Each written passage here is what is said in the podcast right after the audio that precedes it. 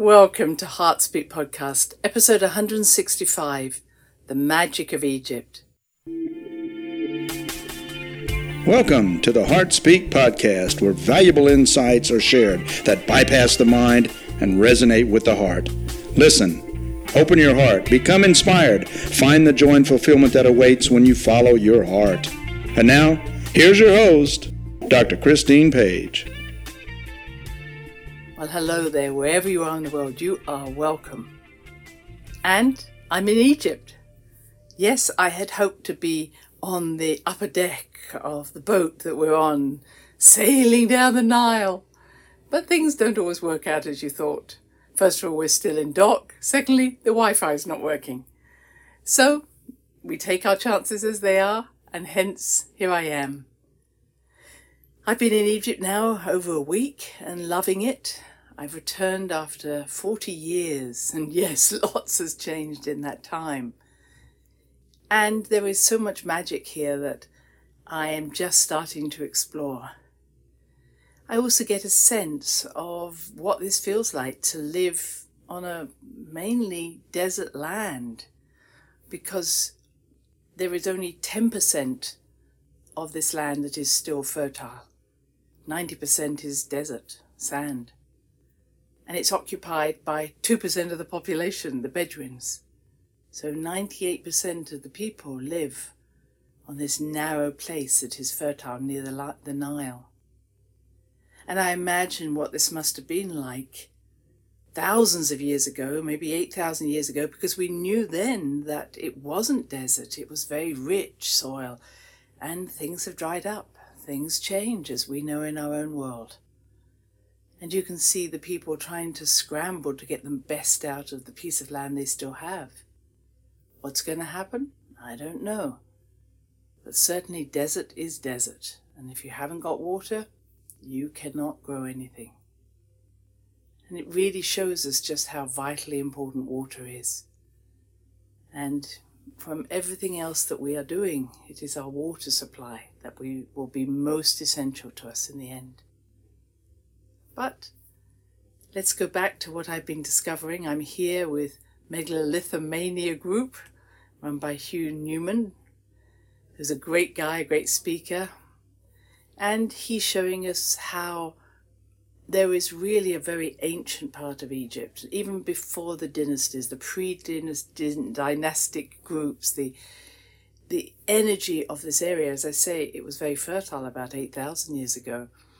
And so this land has been settled by, you know, many different civilizations over time. And what we see in the temples are really relatively recent, maybe about 3,500 years old.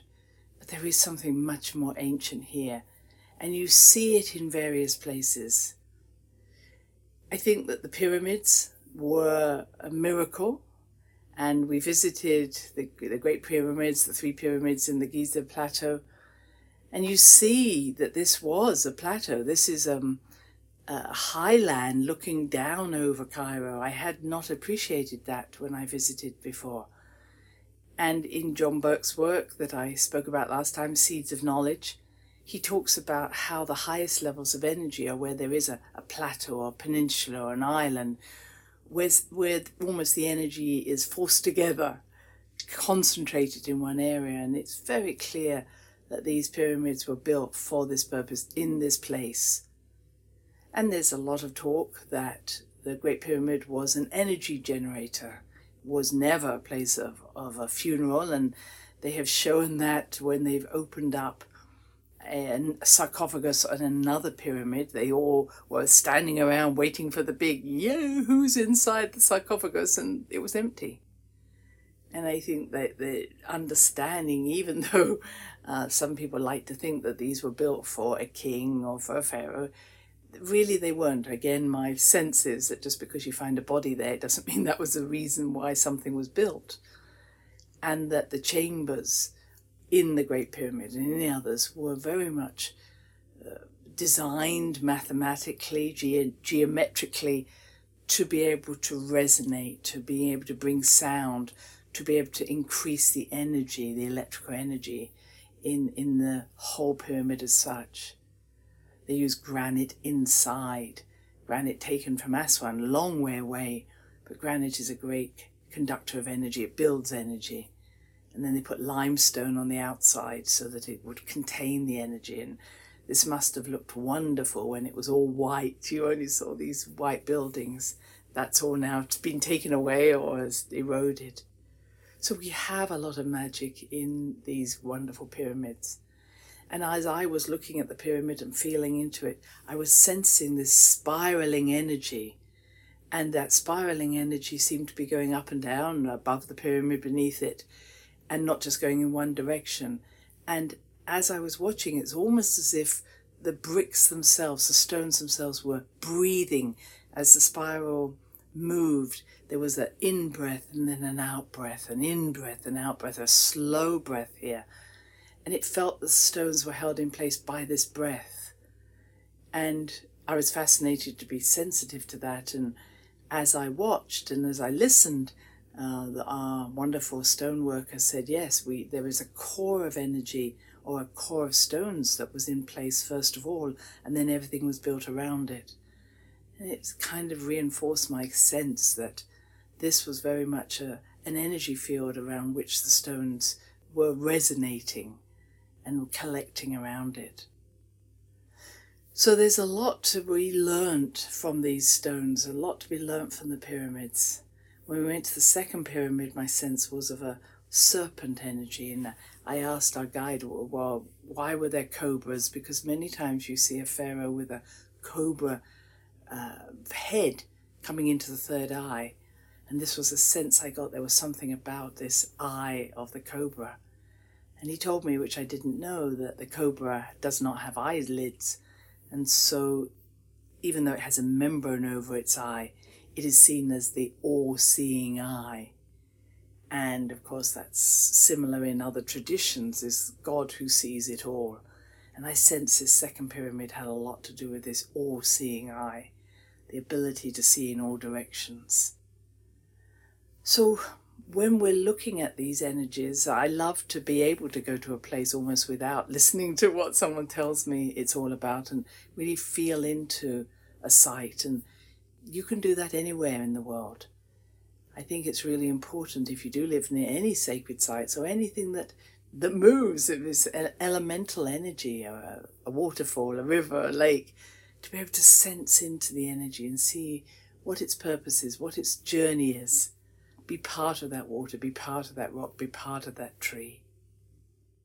The highlight of the trip, however, for me has been my meeting with Sekhmet, the lion goddess who is ancient. Probably goes back to the age of Leo, some 11,000 years ago, about the same time that the Sphinx was built. And what I really feel about Sekhmet, she is one of the great crones, along with Kali and Lilith and her energy is not negative, even though she's seen as the goddess of fire of destruction. She's just doing crone like things. We have the virgin that gives birth, the mother that nurtures, and the crone who destroys in order for new birth to appear. Very similar to what we see in the moon cycles. A waxing moon, a waning moon, a dark moon.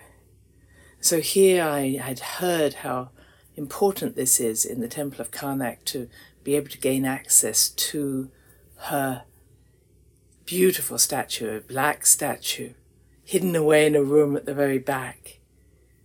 And I was given permission to have the key to open the padlock. And the lovely guardian of the temple allowed me in, and I was able to kneel before beautiful Sekhmet I could feel the energy of her presence in that room. And those around me felt it as well. It wasn't just me. And as I knelt before her, I felt a welcome. I felt as if my heart was bursting open when she was like, Welcome, welcome, you are welcome back here. And I asked that she does what she does best, which is to clear anything from me that is not in harmony with my soul. And the crone's energy is so much that she will say, I love you so much, I will not let you be less than you are. It's time to clear, to come out from behind the masks. Because she has the all seeing eye. She knows when we are hiding, when we're kidding ourselves, when we're making excuses. And so this is a relatively short podcast just because of the difficulties with Wi Fi. But I'm just going to lead you in a meditation if you would like that. Well, let's go and meet Sekhmet, and I will lead you into the way in which I saw the statue, saw her presence in this room. So, if it's possible, then to close your eyes. Take a few deep breaths, short breath in, long out breath, come into your body. Settle yourself, emptying your mind, opening your heart.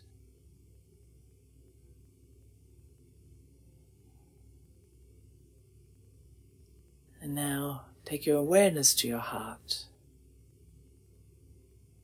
And through your heart, see yourself in a passageway, an outdoor passageway that leads to a door. An old, old door. And this door you see has a, a padlock on it. And someone steps forward, the guardian of Sekhmet priest or priestess that's been taking care of her. They offer you the key. And you accept the key and you enter the key into the lock and the door opens for you. And immediately you feel her presence. Her welcoming presence, her powerful presence, her lion like presence. Some ways you feel quite small because in the presence of this all-seeing, all-knowing being, it's quite easy to feel that you want to hide away. Yet she welcomes you in and asks you to kneel before her, not in subservience, but just in honor of her very presence. And as you do, you feel your mind clearing.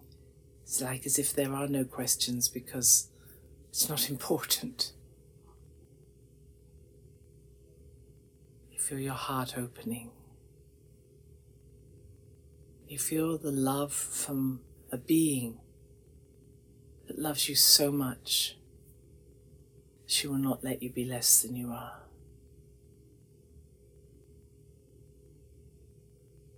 She does any clearing that she may do from that place of love.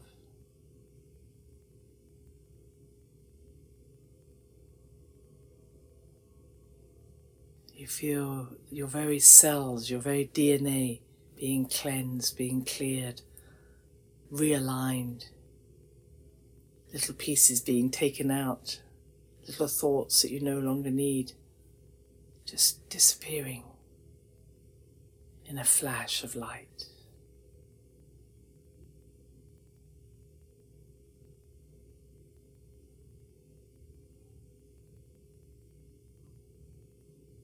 You don't object because it just all feels so right.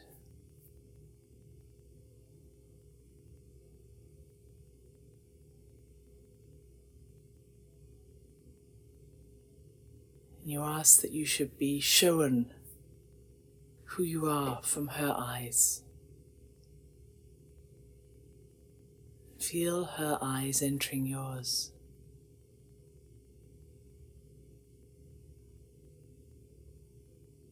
See yourself in her mirror.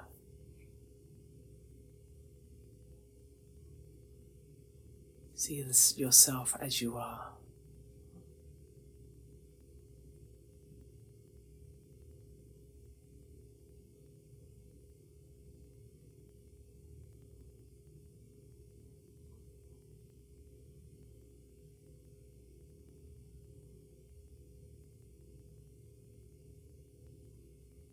In gratitude for her allowing you to come close, present her with a gift, present her with something that is precious to you that you're ready to give to her in acknowledgement of her power and beauty and love.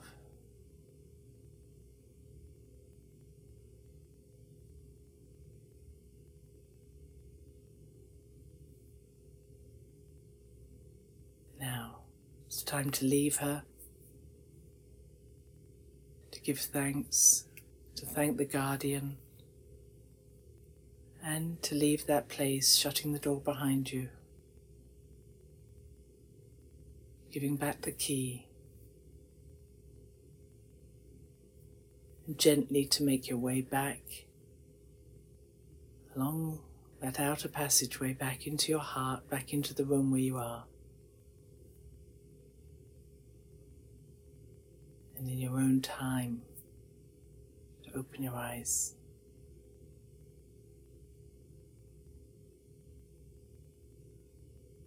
Know that all is well.